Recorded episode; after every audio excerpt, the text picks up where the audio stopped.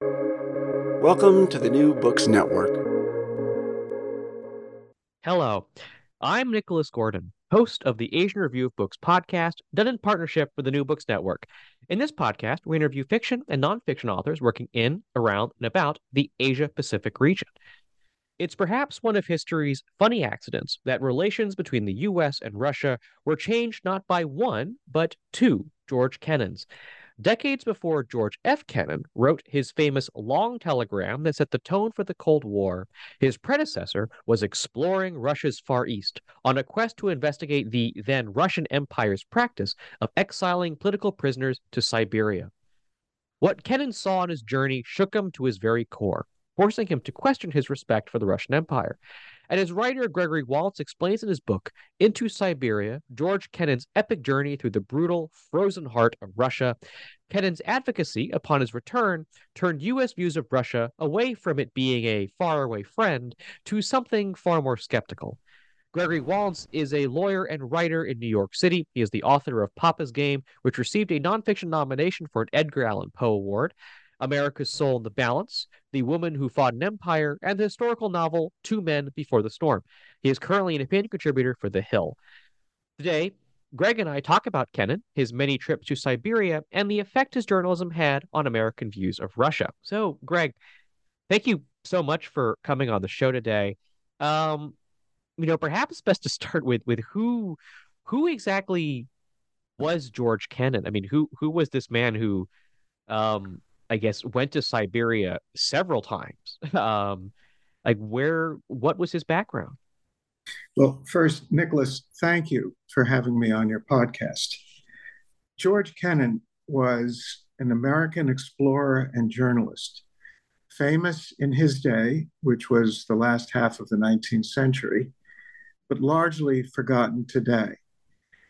In June of 1885, he went to Siberia to investigate the Siberian, as a journalist, to investigate the Siberian exile system that you referred to, which had sent just in a century, that century, 1 million Russian convicts and regime opponents into what could aptly be called a vast prison without a roof. He went with an artist named George Frost from Boston, who was going to draw the illustrations for Kennan's articles about his investigation, which would run in the Century Illustrated Monthly magazine, which you could you might consider the New Yorker of his day. And he had been to Russia once before as a young man, to Siberia once before as a young man, to Russia, the Caucasus, uh, also when he was young.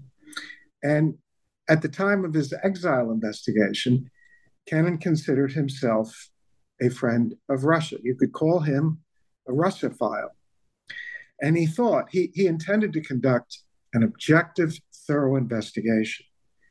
But he thought that his investigation would demonstrate that the exile system was actually more humane than many European or even American uh, penal systems elsewhere.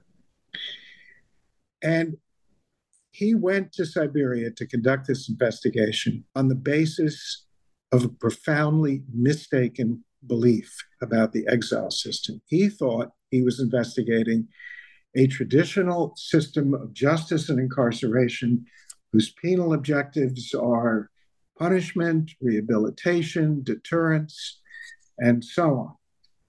And what he discovered was that the penal system, while it had some of the, the, the exile system, while it had some of those characteristics, very few of them actually, was primarily a brutal, cruel instrument of the Russian Empire's exploitation of Siberia's vast natural resources and a means to punish and suppress dissent. Um, so I, I do want to quickly talk about the Siberian exile system before we talk for most of this interview about about about George Kennan. Um, what exactly was the Siberian exile system? How did it get its start? You'd have to go back hundreds of years before Kennan's investigation, back to the 16th century, uh, to find the roots of the exile system. And its genesis lay in first the conquest of Siberia by the Russian Empire, 9% of the land surf the Earth's land surface, and the discovery of its vast natural resources, gold and silver, fertile agricultural lands in the southern part, uh, a good location for factories because of water, river systems, and so on. And the problem in exploiting those resources that the Russian Empire faced was basically, uh, you know, who wanted to go there and work in a mine or work in a factory? And so they had to find a way to recruit a labor force for Siberia. And what they did was to turn their penal code into from a code they turned it from a code of justice into a recruitment code for Siberia. So, for example, hmm. capital punishment was abolished in Russia in the 18th century, and in its place, murderers were sent not to execution, but were sentenced to hard labor for life in Siberia, where they were put to work exploiting Siberia's resources. But pretty soon, those mines and factories and farms ran out of murderers to work for them. So they expanded the penal system, the, the penal code, to include common law, more common law offenses, robberies, rapes, etc. But even that proved insufficient to supply the labor force that was needed in Siberia. So they expanded it even further. And pretty soon, uh, they, the Russian uh, regime was sending to Siberia people who had failed to pay their taxes, deserters from the army, people who had offended someone in their village government, which was given practically the uh, unfettered right to send to Siberia people for, for merely being obnoxious or unpleasant in somebody's subjective view. And soon, uh, by the time Kennan conducted his investigation, you had exile parties setting out from Western Russia, hundreds of exiles, convicted, some not convicted of anything, uh, in chains, many of them, marching thousands of miles under Cossack guard to destinations in Siberia where they were put to work. They marched in the summer through the heat, because this, again, this is southern Siberia, and it's not quite the same as our image generally of Siberia. It's just cold and vast tundra wasteland. This was southern Siberia. In the summer, it got hot and dusty, and they marched through that. But in the winter, in many places, it still experienced harsh, you know, blizzards and so on. And they marched through, you know, uh, deep snow. Uh, so many died on the way that localities, the local villages in Siberia, claimed to the regime in St. Petersburg that they just couldn't handle this. They, they didn't have the funds for proper burials and so on. And they, they were basically told, you know, get, get the money from uh, your local government, but we're going to keep them marching. And as Kennan remarked, the amazing thing about these exile marches was not that so many died, but that but that so many got through at all.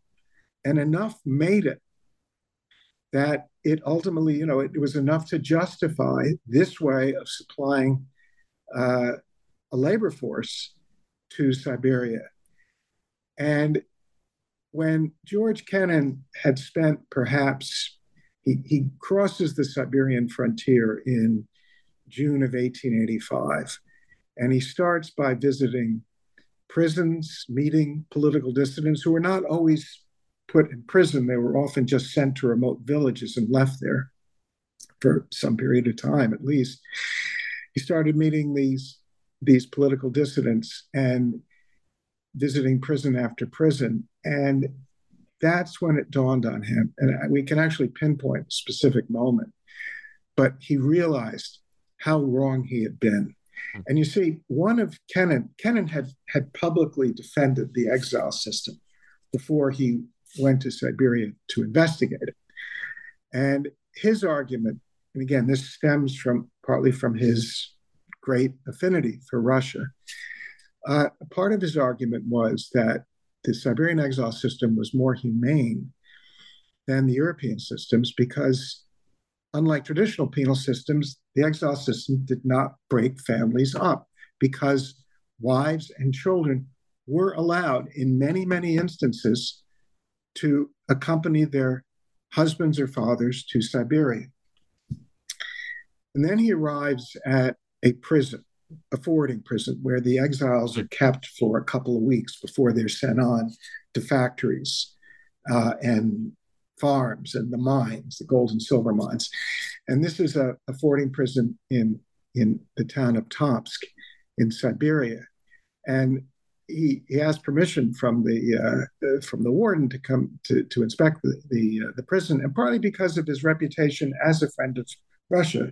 It was a well developed reputation. We'll talk about how that came about, but but the warden was quite open. Said, "I'll show you the prison, uh, but I want to warn you something." And this is this kind of candid Russian characteristic. It's the worst mm-hmm. prison you'll ever see.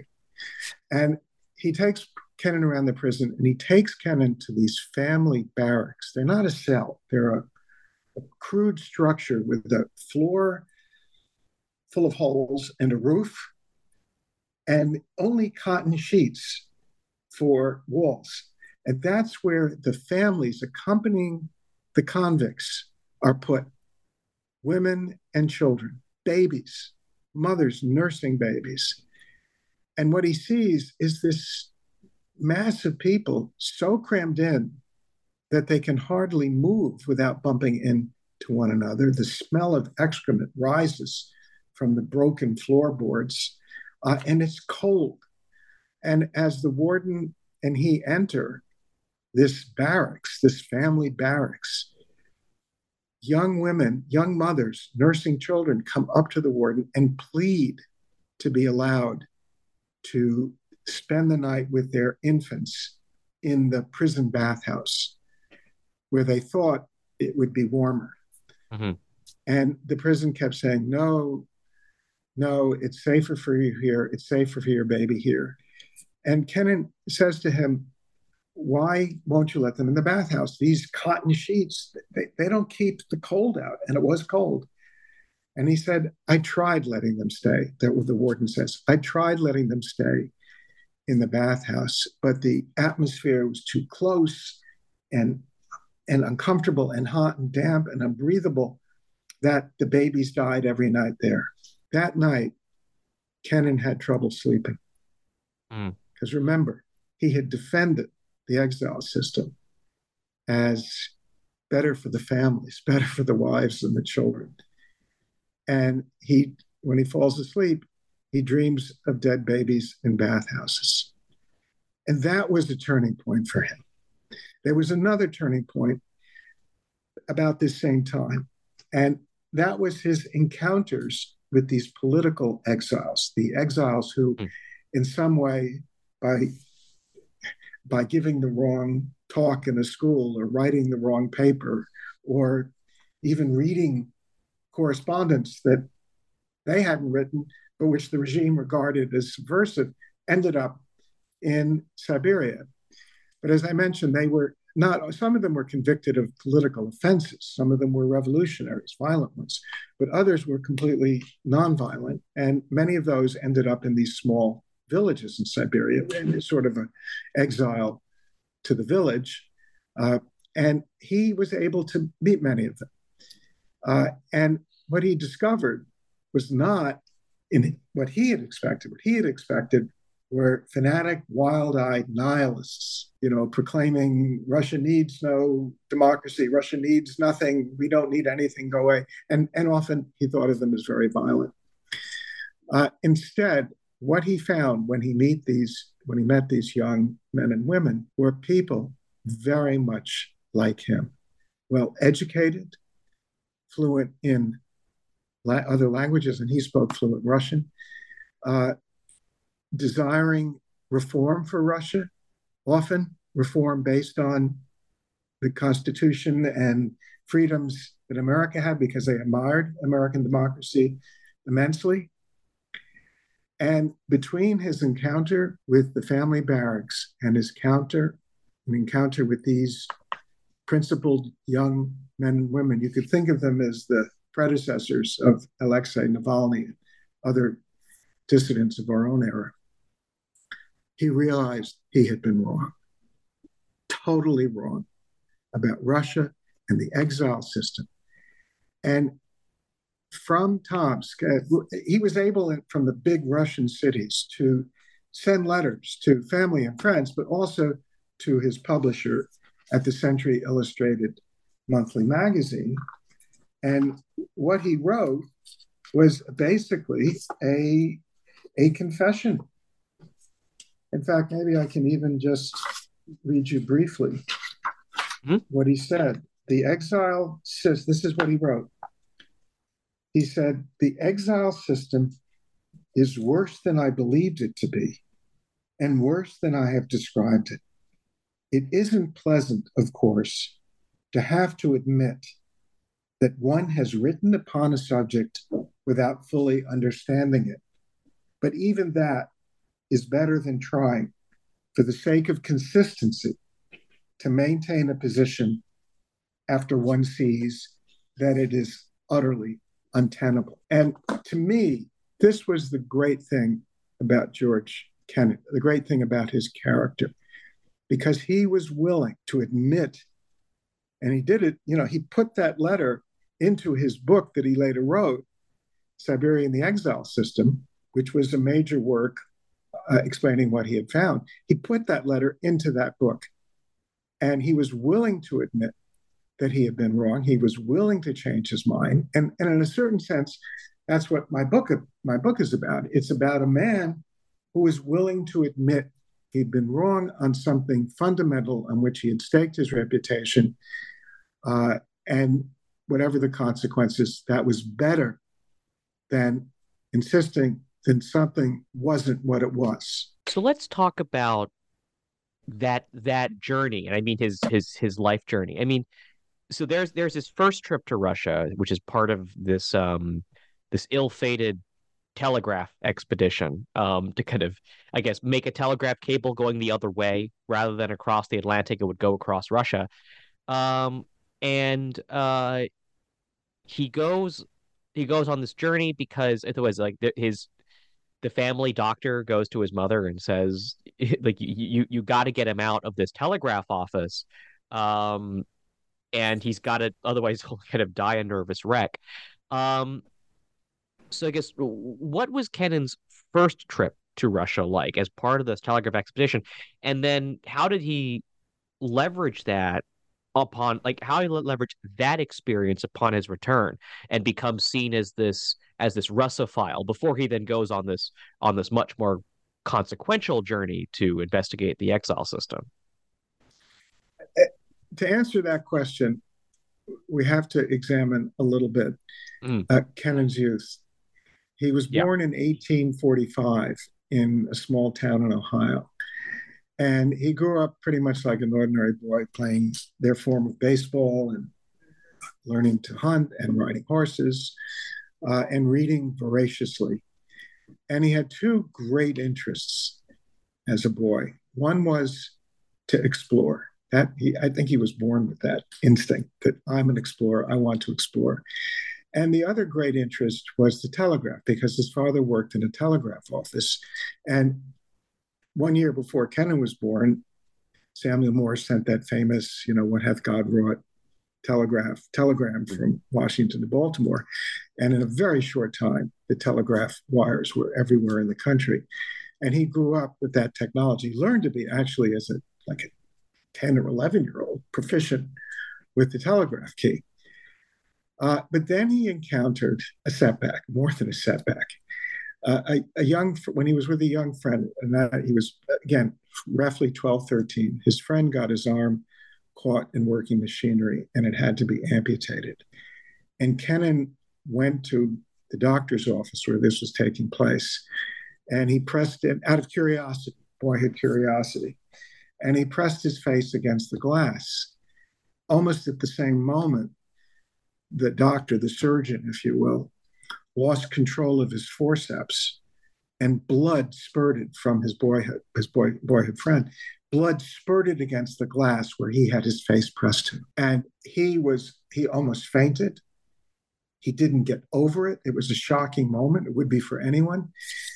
And he was he was intensely troubled. He he thought to himself, if this is how I react at the sight of blood, how am I ever going to be an explorer? He came to doubt at a young age when that is such it is such a burden. Those days, and maybe in our time, for a young boy growing up on the verge of manhood to doubt that he has courage. And so, for the next his adolescence, really through through his age 20, he was on a quest to prove his manhood. He first started walking around the bell tower, five stories above the ground of a church. It was six inches wide, you know, which was probably pretty dangerous, but it didn't seem to, you know, cure his fear that he lacked courage. He would sit in graveyards at night uh, and never really overcame it. And then the Civil War started. He wanted to enlist, he wanted to join the Union Army was caught up in the passion of the day, but he was too young to enlist without his father's permission, and his father would not give him permission. So, what he tried to do was to join what was called the US Military Telegraph Corps, which really wasn't a military unit, but provided the telegraph signaling, putting up the wires on the battlefields to connect them to headquarters and then on to Washington, where Lincoln was in the telegraph office. He wanted to become a field operator, which was almost as dangerous as being a soldier in the Union Army because they were shot, they were blown up. Uh, if they were captured, they didn't wear uniforms, they could be executed. But in the end, he ended up in a telegraph office in Cincinnati, working himself to death. He was one of the best operators, but he was working, you know, 24 hours at a clip without a break, sitting at his telegraph device, uh, eating uh, his dinner might be a slice of pie in one hand while he was transcribing messages with the other. He set an office record of transcribing 50 telegrams in one hour. Uh, and the pace, because it was war, and these were wartime cables, the pace was horrific. And he succumbed to it. He came down with all kinds of medical problems. Uh, he would write his family that his face has become as pale as a ghost, and it was true. Uh, and he thought that that was going to be the end of him. And then he learned of this, and you you referred to it, Nicholas, this Russian this Russian American telegraph expedition, which was going to string telegraph wire, put up poles and string telegraph wire in Siberia. And I'll give you the context a little more detail in a moment. And mm. he absolutely lunges for it. He sees this as a way both to pursue his dream of being an explorer and to cure his fear that he lacked courage. And he goes home, he's accepted, partly through his connections at the US Military Telegraph Corps. And he goes home to his family and he announces, I'm joining an expedition that's going, and at that point it was going to be Alaska, not Siberia. We'll get to that in a moment. But I mean, now I'm going to go to Alaska and I'm going to explore a route in the wilds of Alaska for a telegraph line.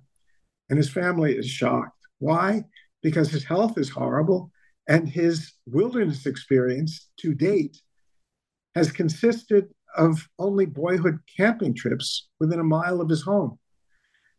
And so he asked the doc, he being our George Kennan, asked the doctor to examine him and pronounce him fit. The doctor examines him and he goes to Kennan's father and he says, Well, Mr. Kennan, I think you might as well let him go to Alaska because if you do, he has a chance of living. You send him back to that telegraph office, he's going to die. He's nothing but a bag of bones. And so with a very apprehensive family. He sets off to Alaska. It's then changed. He's given an opportunity to go to Siberia and participate in one of the most far fetched, almost mad commercial enterprises that anyone has come up with. Because what were they trying to do? For the last, this is now in 1865, for the last 10 years, telegraph companies have been trying to string a cable across the Atlantic, connect to Europe and the United States. And five expeditions, if you will, giant ships, land cables, had failed. The cable kept snapping and sinking. Uh, once it worked for a few weeks, and then it stopped working. And so Western Union thought it could do, it could succeed in connecting North America and Europe the long way around by building a cable from San Francisco to British Columbia, through British Columbia, through uh, what was then Russian Alaska, under the Bering Strait, 2,000 miles through Siberia, to hook up with that's a 5,000 mile cable or so we're talking about now, to hook up with what? A 7,000 mile cable that the Russian Empire was building from St. Petersburg to Siberia. A 12,000 mile telegraph cable that would be connected, uh, that would connect North America and Europe via San Francisco and St. Petersburg. And he was working, he was exploring the, um, the Siberian line. And he spent three years sleeping in indigenous yurts in northeastern Siberia, uh, lying, sleeping next to carcasses, reindeer carcasses, and piles of drying fish, or camping at night in minus 50 degrees, which was so cold that when he sat by a 10 foot fire, the soup in his cup froze before he could finish it. And he was having the time of his life. He learned to, to mush dog sleighs. Uh, he went on rescue expeditions. Uh, he got to know the indigenous people and really enjoyed meeting them and learning their customs. Uh, in the end, three years, it wasn't a failure, it was a competition. Because while they were, he and his colleagues were exploring this telegraph route in Siberia, the telegraph companies in the Atlantic were trying again. And this time in 1866, they succeeded. They laid the Atlantic cable. Word didn't get to Kennan and his colleagues for another year. They kept at it in the wilderness, not knowing that they had lost the competition. But once that Atlantic cable was laid, the the the Western Union enterprise, which is a joint enterprise with Russia, was abandoned. He returns home to Norwalk. How? He travels from the Pacific to St. Petersburg, mostly by horse drawn sleigh. What a marvelous journey for a young man. He was then in his early 20s. 6,000 miles through this, through across Siberia in a horse drawn sleigh. It was then winter. Uh, it took him two months, and he arrives in St. Petersburg and he is absolutely, to use our vernacular, blown away by this dazzling city. And that seals his bond with Russia. And that is also the catapult for everything he did afterwards. Why? Because when he returned home for lack of anything better to do, I mean, his skills setting up a winter camp and navigating across a frozen tundra were not exactly in demand in Ohio. So he sets out to write. And ultimately, he writes a book called Tent Life in Siberia about his Siberian experience that even today is considered a classic in adventure stories and received reviews nationally that praised it for its account with a great sense of humor, because that's one of his defining characteristics of this time he spent in Siberia. It gives him the basis for a journalism career. He becomes a reporter for the Associated Press, and it ultimately leads to his Siberian exile investigation. Um, jumping forward, um, uh, jumping forward now to the other side of the Siberian investigation, um, Kennan comes back and he launches this big advocacy campaign, um, like a series of lectures where he talks about his experience, what he saw, um, and and you note that it starts. It may have helped to change views, U.S. views um, of Russia. Um, but but but what exactly does does Kennan do um, upon his return from his from his investigation? Well, I think when it when you talk about the relationship between Russia and the United States, there's a before and an after. The before is before Kennan's exile investigation, and it's really almost impossible to conceive today. But Americans, both ordinary Americans and American governments, had a very benign, friendly, even affectionate view of Russia. They thought of it as a distant friend of the United States. Uh, Imperial Russia had been the only European country to openly support the North in the Civil War. Uh, they had read great Russian literature, and so the image was of a mysterious land with romantically tragic men and women, populated by romantically tragic men and women. And this Russian American telegraph expedition was a high point. It was a major collaborative effort by the two countries. They both invested huge resources into it, a high point in that relationship. That was the before. The after is when Kennan returns to the United States. He, he had been really debilitated by his, um, his eight months investigating the exile system. He, he reunited with his wife in London, and she barely recognized him. His companion, the artist George Frost, had suffered a nervous breakdown and needed medical treatment. So grueling had this been period had had this had the exile investigation been, and partly just because of the relentless exposure to human suffering. And he he really comes back a changed man. And he writes a friend from London while he's still recuperating that he was going to mobilize American opinion when he returned to pressure Russia to reform the exile system, if not eliminate it, and bring freedom to Russians. And he said, if by, this is what he wrote, if by the time I have finished you know, the writings and the lecturing, I haven't touched the hearts of Americans about the exile suffering, then I will think my countrymen have no hearts to be touched or sympathies to be aroused. So he comes home and he writes 29, 29 articles for the Century Illustrated Monthly Magazine, which was one of the most widely read magazines of its day. He turns those articles into a 1,000 page book Siberia and the Exile System that is translated into every major European language and is smuggled sort of part by part into Russia. It actually inspires Leo Tolstoy and Anton Chekhov to create their own works, not fiction and nonfiction respectively, condemning the exile system.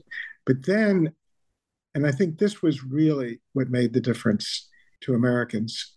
Then Kennan goes on, and I'm not exaggerating, a nine year lecture tour, mostly in the United States. He crosses the country. He lectures to perhaps as many as a million people, perhaps 800 times. He once lectured, two, did 200 lectures in a row without missing a day lecturing. He speaks to thousands at any one of these lectures. He lectured 26 times in Boston. And on the 26th occasion, there were 2,000 people in the audience. He was a fantastic speaker. His agent, his booking agent, thought he was one of the best. And this agent represented Mark Twain and Walt Whitman. Uh, journalists, because he was famous, and this was having such an impact, reported on the lectures. And, and they wrote that when he spoke, you could almost smell the odor of the prisons. Uh, the audiences, some of them 2,000 people at one lecture, many sobbing. At another lecture, He spoke, and then there was silence. A full minute elapsed, and then a storm of applause broke out. At another lecture, he spoke, and the audience stayed to organize a protest against the exile system, which resulted in all signing of millions of millions of people signed petitions. And by the time he was done, Americans' attitudes towards Russia had changed from one of Russia is our distant friend to one of apprehension and unease and distrust. And that pretty much, there have been periods, mostly in World War II, where that wasn't the case as much. But for the most part, that is still the relationship we have today. And you can trace it, that has come to us today. You can trace it back to George Kennan and his lectures. I'm not suggesting it was the only uh, factor, but I think he was the principal driver. And that was it, that coincided that his lectures and so on coincided with a, a transformation in American diplomacy, which was that American diplomacy became much more sensitive, had to, for various reasons, to American public opinion. So his impact on American public opinion had an impact on American diplomacy towards Russia. Yeah, and, and I was I mean I was thinking about this um, when I was preparing for this for this interview, and it was like, have there been other? I was I was, I was thinking like, have there been other um, big pieces of journalism um, that have changed perspectives on a, con- a U.S. perspective on, on a country so radically. I mean, obviously, there have been big investigations into human rights abuses around the world, um, but they tend to be on, on countries that America has, we can say, at best, a neutral opinion, if not already slightly negative. So, so, so it didn't. It it, it just kind of intensified maybe already negative feelings. Um, it feels like Kennan's work may have been different in that it changed views from being positive to to negative. And and I wonder I, I maybe you can explain more like like just just how people I, I assume people got their information through very different sources in the 19th century. There's probably a lot less of it, certainly compared to um, more recent times where there's much more, you know, mass media. People generally have more awareness of what's going on in the world. Um, I, I was wondering what what what you thought about that. As I was thinking about like what are some other very very impactful um, types of journalism that have again radically shifted uh, uh, the U the U.S.'s view of another country. You know, I, I looked into that when I was writing the book because I was looking mm-hmm. for sort of comp- comparables, mm-hmm. and I, I I can't say I covered you know the entire field, but nothing came up that was really comparable to what Kennan mm-hmm. did. I you think of books like John Reed's 10 Days That Shook the World by an American journalist about the Russian Revolution, where he was there. Mm-hmm. And it, it, certainly affected people's appreciation of what had happened in the Russian Revolution. You, you think of not so much a journalist, but a fantastic writer, Lawrence of Arabia, mm-hmm.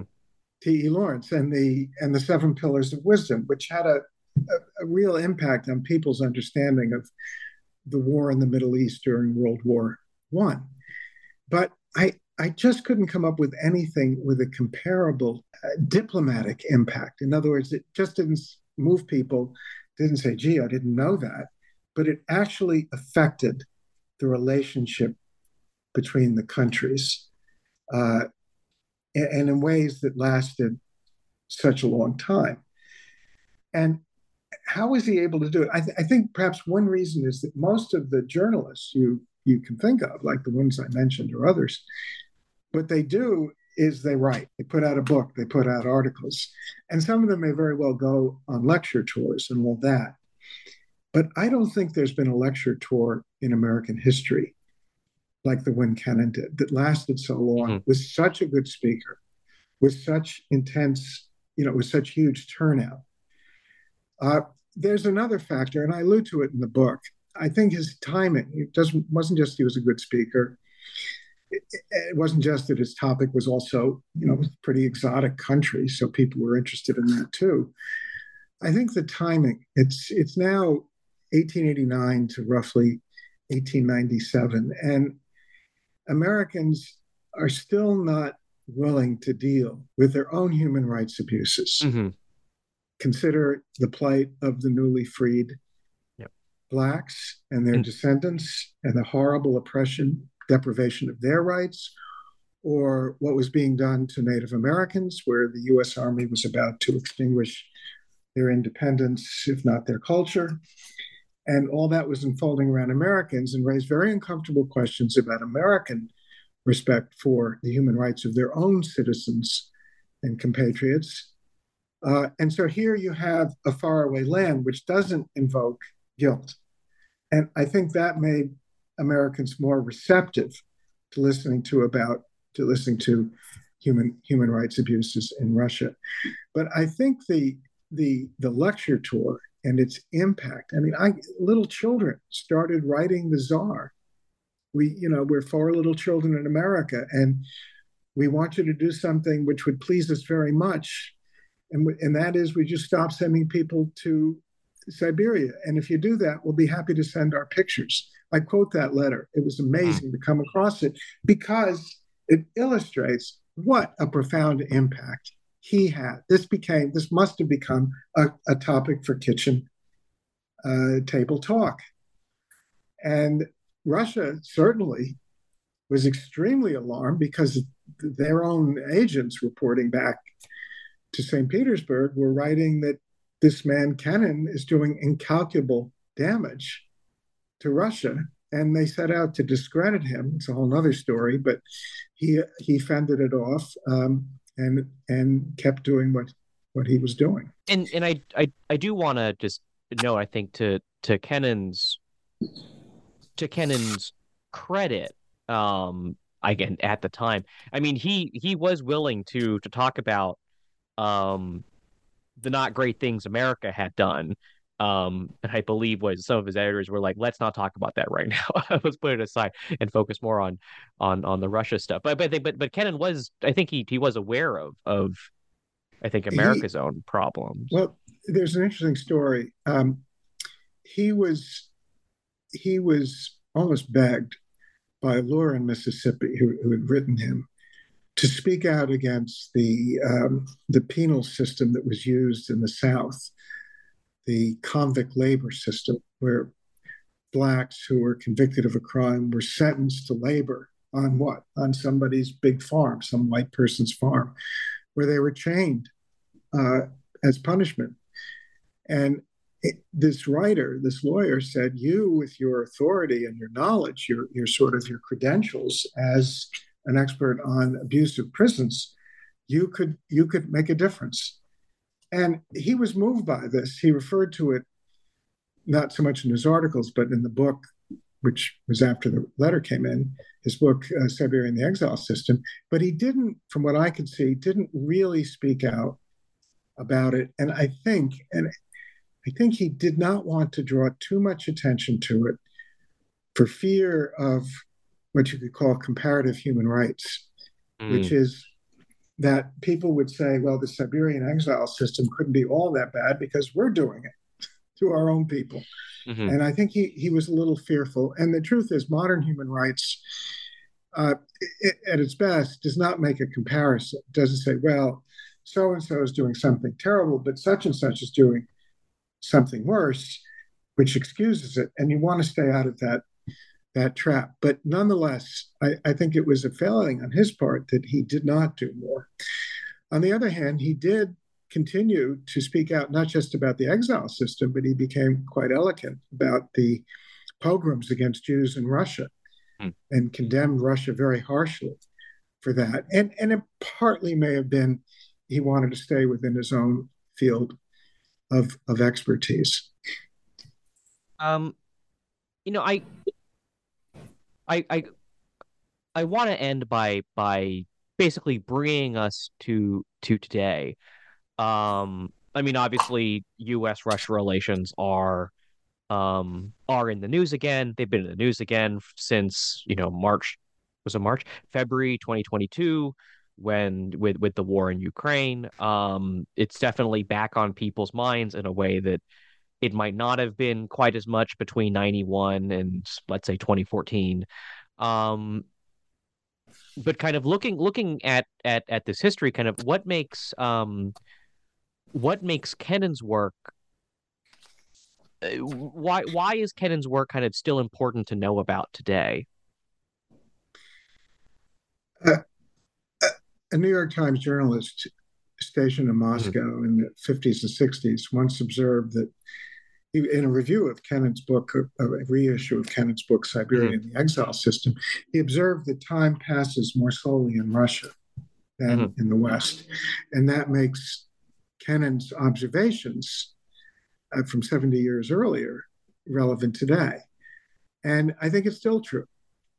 And and I was struck by his encounter with what he wrote about his encounter with a particularly appalling, they were, they were all appalling, but this was a particularly appalling prison. And he, he wrote in his journal that while he was still in Siberia, that its inmates submitted to an existence that was as hard as human life can be made.